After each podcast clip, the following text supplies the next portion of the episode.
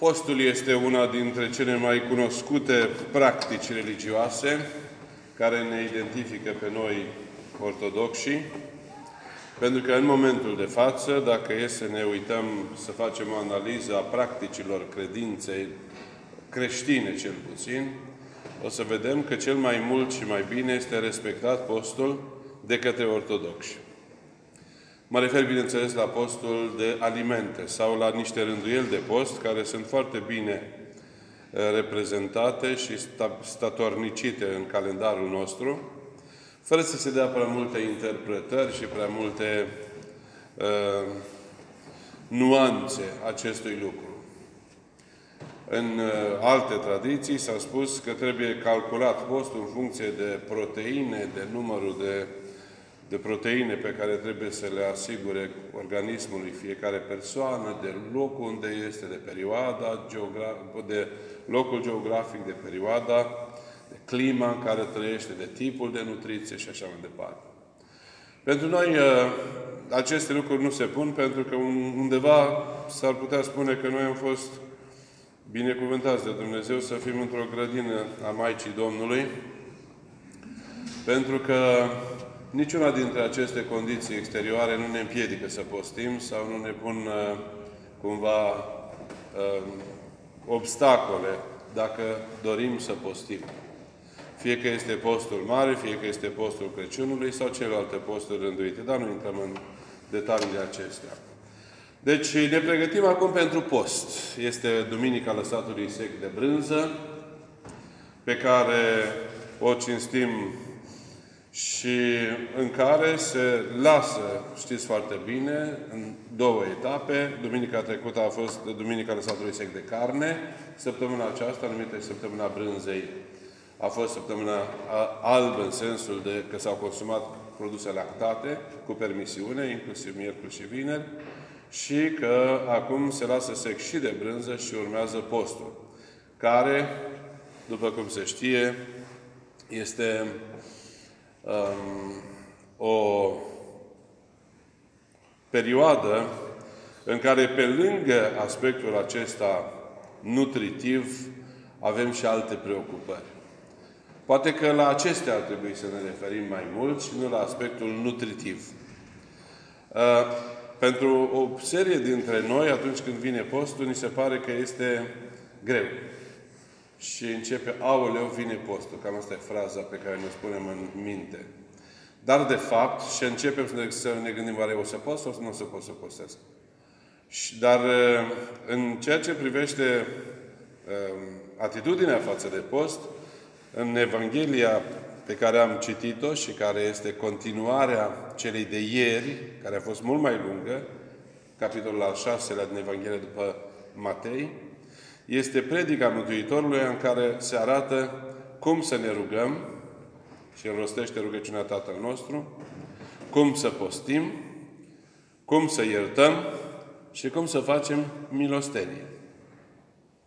Deci nu știu dacă e atât de importantă Duminica izgonirii lui Adam din Rai, așa cum este scrisă ea în calendar. Nu știu dacă ar trebui să ne bucurăm prea tare că Adam a fost izgonit din Rai, încât să-i dedicăm o duminică. Este impropriu să spunem Duminica Izgonirii lui Adam din Rai, de parcă este un eveniment extraordinar de care trebuie să ne aducem aminte. Este un eveniment, dar nu extraordinar. A fost tristul eveniment care ne-a dus la situația de ființe umane pământești, slabe și căzătoare și care își caută în permanență sălașul rostul. Deci, în uh, dimineața aceasta se cânta, nu, e greu de ascultat, dar dacă vă concentrați puțin, să vedeți că sunt unele cântări foarte frumoase. Auzeam cum cânta și mi-am notat cum cântă una dintre cântări, zice Veniți, fraților, arena virtuților s-a deschis. Arena virtuților s-a deschis iar cei care se luptă cu o sârdie vor lua încununarea. Deci, perspectiva nu este deloc uh, îngrijorătoare. Când se deschide un magazin, ne bucurăm. Când se deschide un stadion, ne bucurăm. Se deschide arena virtuților, deci ne-am întristat. Se deschide șansa ca noi, cel puțin în această perioadă, cel puțin temporar, dar după putință, să facem mai mult decât facem de obicei.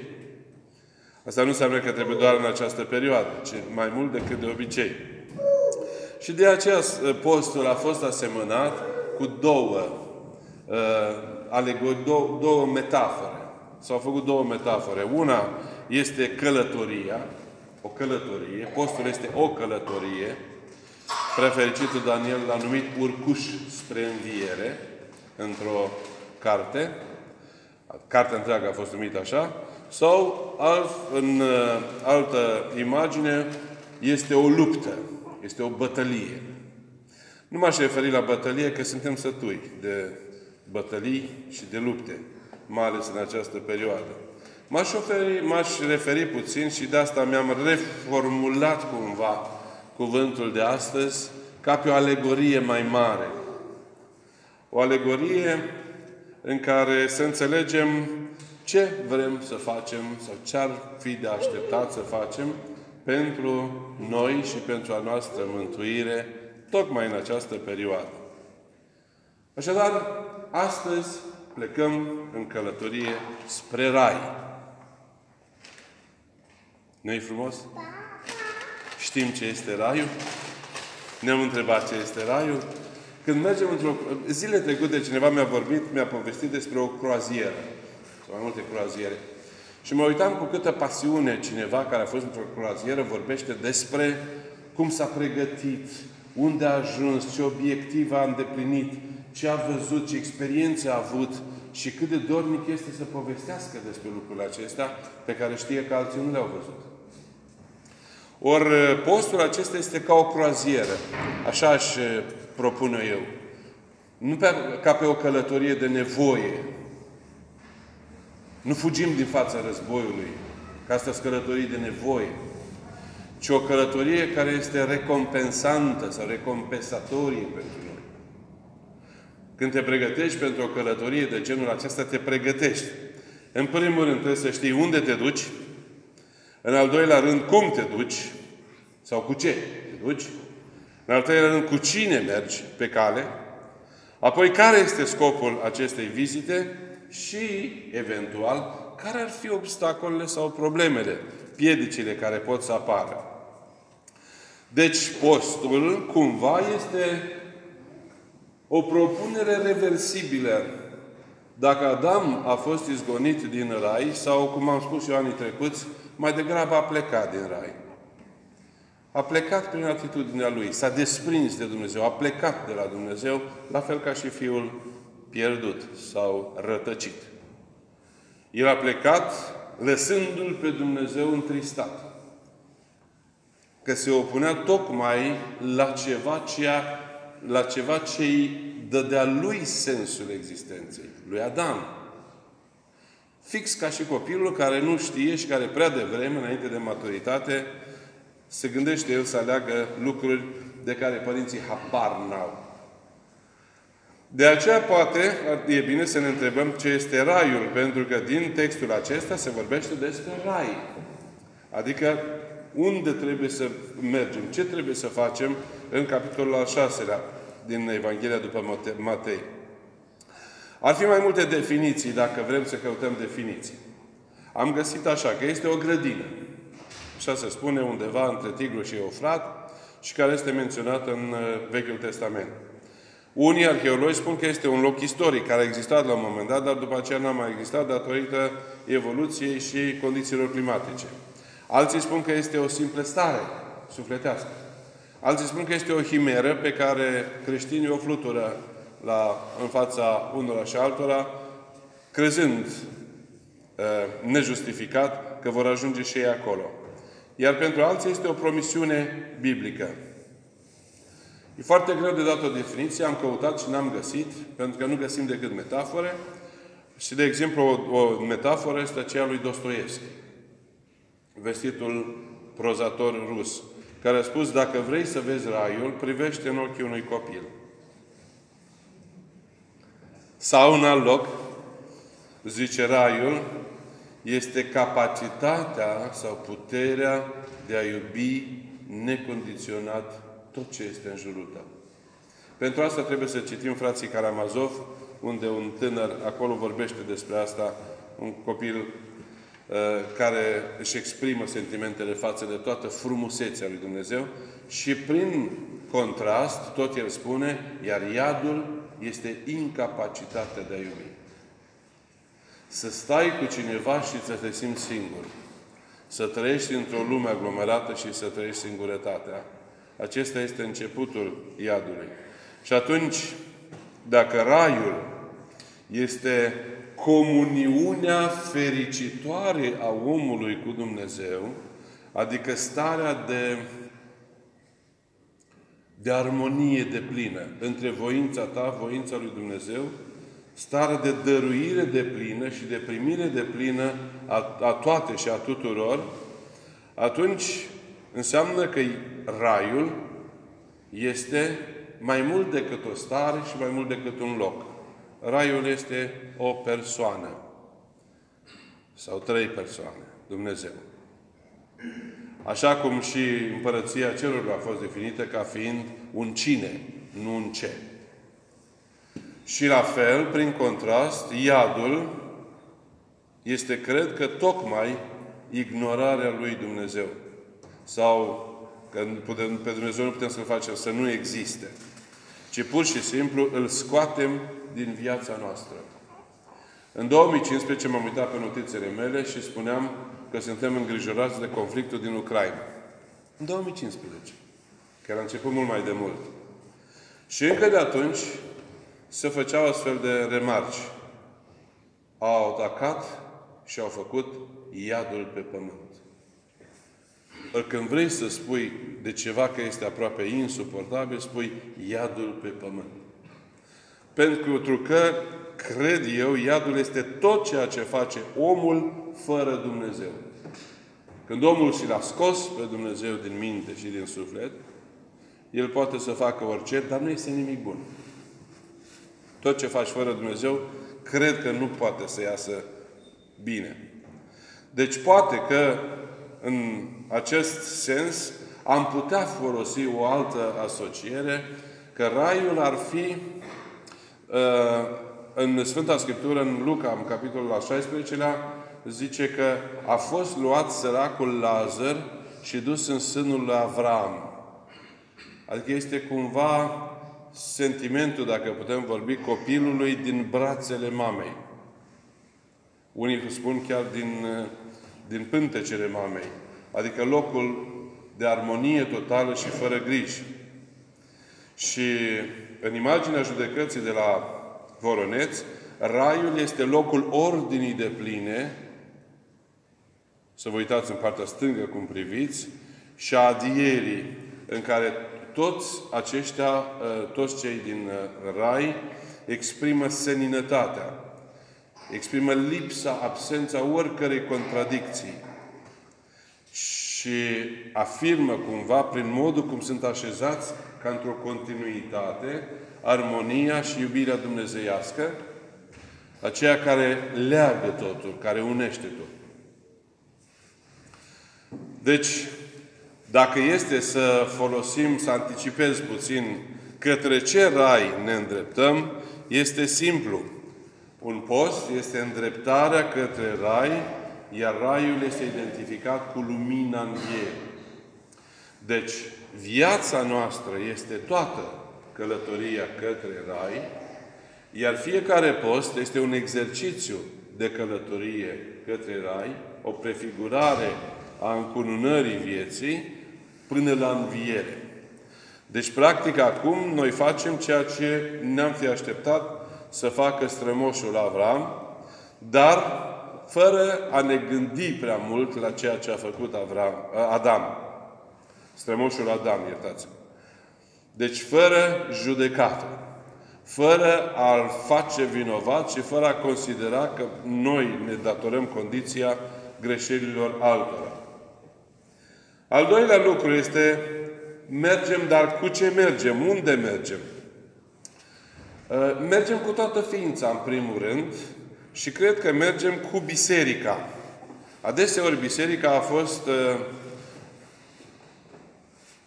prefigurată prin barcă sau corabie, în care găsim tot ceea ce este necesar pentru supraviețuire. Probabil mulți dintre dumneavoastră ați fost cu o corabie. Eu am fost și cu o barcă pe lacul Genizaret când am vizitat locurile sfinte și în care tot grupul eram așezați în barca aceasta și făceam un traseu, un itinerar pe lac.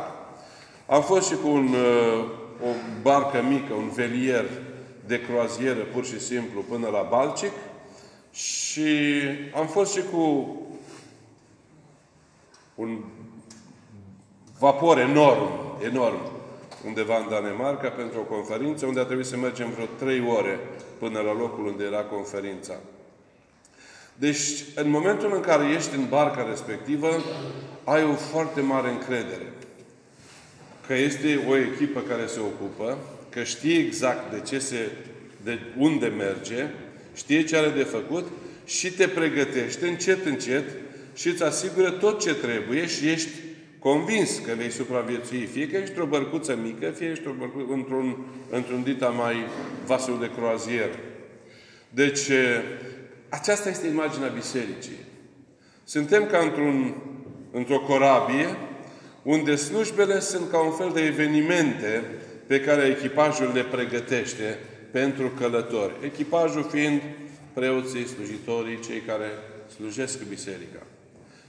Ar mai fi o imagine, vedeți, atunci când faceți uh, un astfel de traseu, o corabie, uh, pentru a elimina cumva plictiseala, organizatorii fie pun, uh, fac niște, pun muzică, mai ales în călătoriile de plăcere prin Grecia și prin alte locuri, sau chiar organizează mici spectacole, îi antrenează pe, pe cei care sunt pe barcă și așa mai departe, încât pe de o parte să se simtă bine, să oferă mese uneori, încât oamenii să se simtă bine, să primească explicații, dar mai ales să, să, fie, să aibă sentimentul convingerii că sunt în mâinile bune și merg unde trebuie.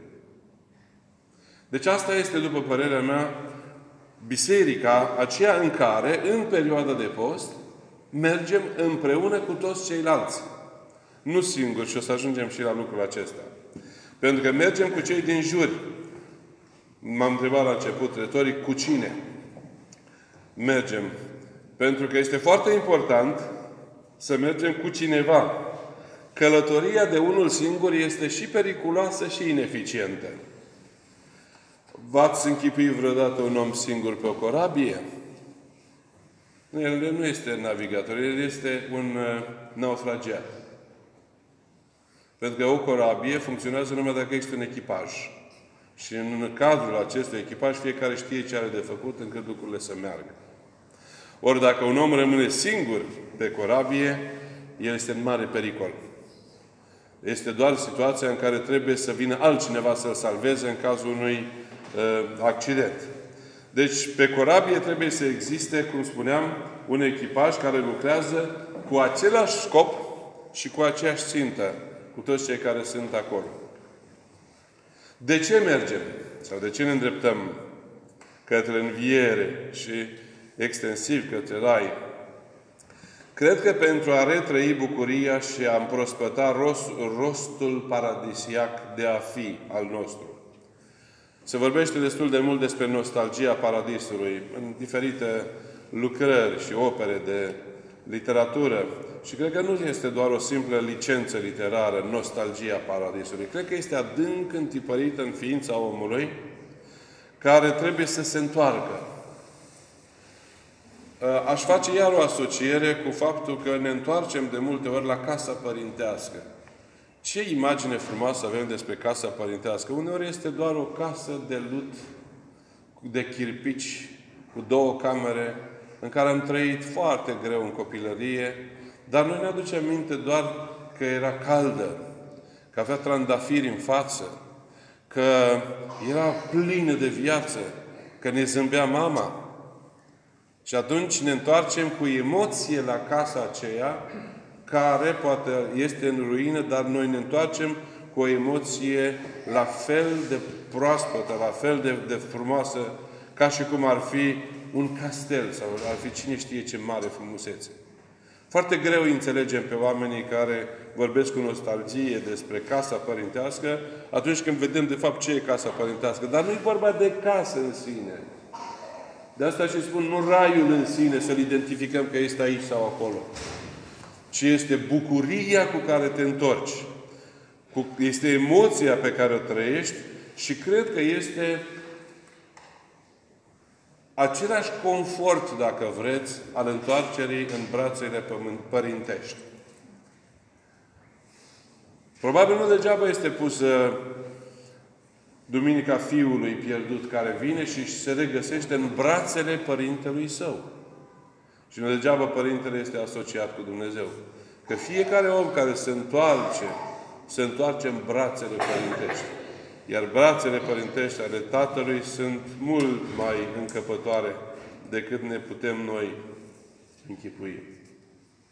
Ce primești sau probleme putem întâmpina în această călătorie apostolului? Probabil că, în primul rând, să fim îngreuiați de bagaje. Da? Când te duci într-o călătorie și ți iei prea multe lucruri, faci călătoria un fel de chin. Și chiar sunt de admirat oamenii care în engleză se spune are traveling light, adică ușurel, fără puțin, cu puține bagaje. Asta înseamnă, pe de o parte, și cum să-ți gestionezi bagajele și în, să nu te depinzi prea mult de ele, să-ți faci prea multe griji. Iar cred că bagajele de care trebuie să ne debarasăm noi sunt grijile și îmbuibarea. De asta am spus că nu o să pun accentul prea tare pe mâncare în postul acesta sau în posturile care le fa- pe care le facem. Mm, partea nutrițională este cea mai simplă dintre toate. Deci, în primul rând, cum spuneam, să lăsăm grijile și îmbuibarea. Un alt pericol ar putea să fie să nu fim atenți la indicațiile comandantului. Dacă ești pe un vas, n-ai cum să ignori ce spune comandantul. Pentru că ești din rând, ești din schemă și s-ar putea să-ți periclitezi propria viață. Dacă într-un avion se spune clar cum se face evacuarea, toată lumea ascultă, în caz de nevoie. Dacă pe va barcă se cere să fie vestă de salvare, îți spui vesta de salvare. Iar dacă se întâmplă să fie condiții grele, atunci noi știm că noi contăm pe comandant și comandantul știe ce să ne spune și ce să facem. Iar comandantul, nu vă închipuiți că nu este preotul. Comandantul este Hristos. Preotul doar interpretează. El este unul care, care facilitează, haideți să spunem, ceea ce spune Hristos. Că El este la cârmă, în permanență. Apoi să ne închipuim un alt pericol, să ne închipuim că putem face acest lucru de unii singuri, această călătorie de unul singur. Asta se numește mândrie.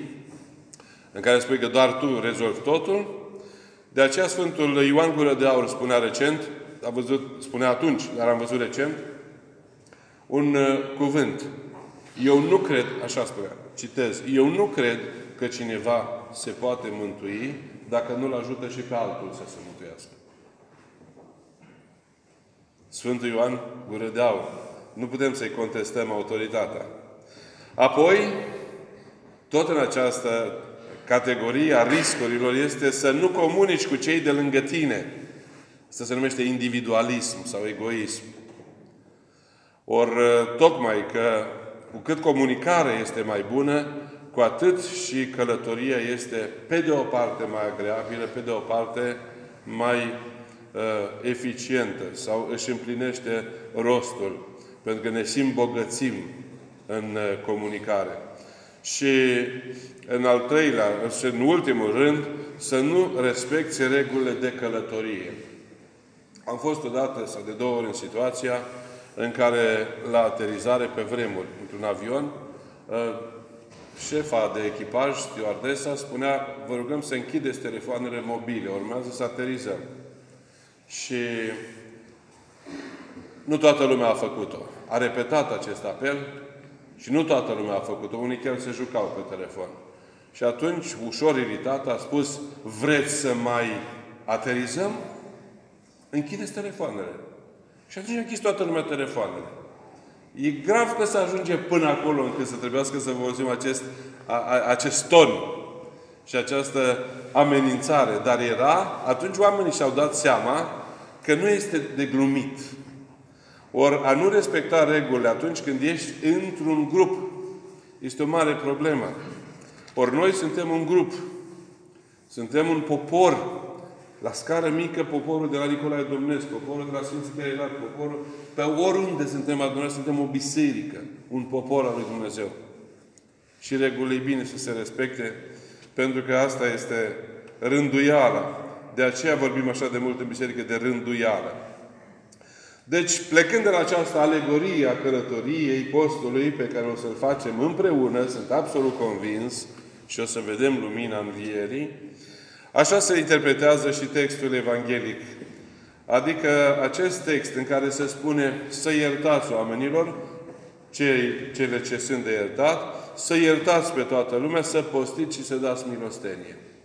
Deci regulamentul, aș spune, pentru călătorie constă din aceste patru elemente. A ierta pentru a putea primi iertare. Că nici nu poți să înțelegi iertarea dacă n-ai iertat tu. La fel cum se spune, nu înțelegi ce înseamnă să predai până n-ai predat tu însuți la școală. Și că cel mai bun mod de a învăța este să predai. Deci, iertarea pentru a o putea înțelege. Rugăciunea cu încredere. Tot într-una dintre cântări se spune că rugăciunea lui altul zice platoșă. Rugăciunea este platoșă a credinței. Și rugăciunea, vedeți, ne îndeamnă la comuniune. Cu câteva versete mai înainte, Hristos spune, Tatăl nostru care ești în ceruri. Și ne învață cum să, să ne, ne rugăm. Nu Tatăl meu. A scris cineva, Iisus al meu. O fi. Iisus e al nostru. Și deci rugăciunea în particular, dar și toate slujbele din biserică. Postul mare este marcat de multe rugăciuni, mai multe, mai lungi, mai, mai mănunțite, mai penitente. Deci sunt, sunt slujbe care ne îndeamnă la o gândire mai profundă asupra ceea ce vrem să devenim și cum vrem să schimbăm ceva în noi. Că postul este și o, o, o perioadă de transfigurare. Nu se poate să, să, să înțelegi învierea, lumina învierii, dacă nu te-ai transfigurat spre înviere. Dacă nu te-ai debarasat de balastul material pe cât posibil. Postirea, cum spuneam, care nu este o simplă opțiune, ci spune tu când postești, așa să postești, să speli fața, să fii voios, să nu te arăți oamenilor că postești. Cântarea numește postul sabia. Că în, în textul respectiv se vorbește despre luptă, nu despre călătorie. Am ales călătoria că e mai plăcută. Dar este și luptă. Și cântările insistă mai mult pe dimensiunea aceasta a luptei cu răul. Deci postul care trebuie să fie din toate punctele de vedere. Ce este un post? Este o ecologizare generală. Așa cum o femeie, o gospodină, în primăvară face curat peste tot, începând de la, de la cearșafurile din dormitor și până la toate uh, păturile, covoarele, geamurile, podeaua, dușumeaua, scoate tot și igienizează și ecologizează tot. Așa trebuie să fie și în cazul nostru. Orice slujbă, orice postire, orice rugăciune contribuie la această ecologizare, această curățire a vieții. Pentru că eliberarea de material Uh, presupune un, un, uh, un demers sistematic. Dar eliberarea aceasta trebuie să fie oarecum autentică și sinceră. Cu ani în urmă dădeam un exemplu pe care îl țin minte de la înalt preasfințitul Antonie de la Sibiu, Plămădeală, care dădea într-una dintre cărțile lui acest exemplu, că un bogat, uh, pentru că a plecat, era amenințat acolo unde era, a plecat, a vândut tot, a pus în bani de, gal, în bani de, de aur, în galben, și a făcut niște salbe de galben și le-a pus în jurul brâului, a pus hainele peste și a urcat în corabie și a plecat. Și pe, în drumul lui, din cauza unei furtuni, corabia s-a scufundat. Toți au scăpat, agățându-se de câte un lemn, o scândură sau un bidon în afară de el. Pentru că toată greutatea aurului l-a tras la fund. N-a mai putut să-și scoată salbele de la brâu. Deci e o imagine oarecum interesantă de gestionare, așa cum se cuvine, a acestei dimensiuni materiale a vieții noastre. Și în sfârșit, ni se oferă și soluția, milostenia. Dar milostenia, ca program pe termen lung, nu fac griji cu dumneavoastră care sunteți în biserică. Sunteți milostivi. Pot să o spun fără a avea niciun fel de îndoială. Pentru că simplu fapt că oferiți un pomendic la biserică, aici la altar, nu este plata pentru rugăciunea dumneavoastră. Este milostenia dumneavoastră care vă va mărturisi în fața lui Dumnezeu. Eu de asta nici nu spun jertfă. Am spus într-o vreme jertfă, dar cineva din credincioși, dintre credincioși mi-a dat o lecție. A zis, Părinte, nu-i jertfă. Dacă ar fi jertfă, ar trebui să-mi iau din ce, din ce îmi trebuie. Dar noi aducem atât de puțin. Și atunci, de atunci am zis, primește și binecuvintează, Doamne, ofranda aceasta. Deci să faceți ofrande. În primul rând că nu vi le cere nimeni, sau cine le cere greșește. Chiar și la, în cazul preoților. Nu cere nimeni. Și în al doilea rând, pentru că noastră oferiți cu inimă curată. Și asta e milostenie. Și într-un fel sau altul, acest, această milostenie trebuie să se reflecte în activitățile bisericii. Iar acum se văd. Chiar dimineața, în drum spre biserică, se spunea numai că de la Arhiepiscopia Sucevei au ajuns la Cernăuț 70 de tone de materiale, pături, alimente neperisabile și altele. Deci, să nu vă închipuiți că milostenie face doar cel care iese și găsește un cerșetor și dă un leu și a rezolvat problema. Nu, aia nu e chiar milostenie. Aia este anestezie pentru conștiința proprie. Să credem sau să ne vadă cineva că am făcut lucrul acesta. Milostenia, eu cred că ar trebui să fie pe termen lung. Și cred că de aceea avem în această perioadă apostolului și rugăciunile pentru cei plecați de sâmbătă. Da? Parastasele și pomenirile din fiecare sâmbătă sunt tot efect sau rol al milosteniei. De ce facem pomeniri și cum facem pomeniri? Cu, tot că, cu toate că ne judecă unii neortodoxi că n-am face bine. Păi, în mod normal, toate acele mâncăruri, că ei spun ce mănâncă Dumnezeu sau mănâncă morții, dar toate acele mâncăruri, ce se face? Se iau și se dăruiesc la cineva. Se dăruiesc la oameni mai săraci. Și e adevărat că uneori a ajuns doar o, o formă doar simbolică. Un colac, o colivă și facem slujba și pămă dăruim mici colo și gata și le consumăm tot noi. Dar inițial, la astfel de, de, de pomeniri, omul aducea și făcea o masă pentru toată comunitatea. Toți primeau milostenie în numele celui plecat. Deci, și în plus, practic, ă, producem mai puțin pentru noi. Asta este pomenirea celor. Că producem mai puțin pentru noi și mai mult pentru a dărui altora. Deci, chiar dacă ar fi și numai simbolică această milostenie, ea nu poate să fie trecută cu vederea de Dumnezeu. Și nu ne oprește nimeni să facem și o milostenie programată. Poate că e un moment să mulțumesc unor persoane care au înțeles lucrul acesta și, de exemplu, în ultima perioadă au oferit o masă integrală unui centru de copii. Ai o milostenie extraordinară. Mai mult decât să dăruim dar două, un colăcel și o lumânare în fața bisericii. Și alea sunt bune, cum spuneam. Dar o milostenie organizată și programată dă o satisfacție mult mai mare și are și un rol educativ. Mai ales când e vorba de copii. Când ei înțeleg că lucrul acela s-a făcut pentru cineva, de către cineva bun la suflet. Este un model care poate să fie urmat. Aș încheia ca să nu ne lungim iar prea mult, nu știm dacă vom conștientiza ajungerea la rai. Adică la lumina învierii.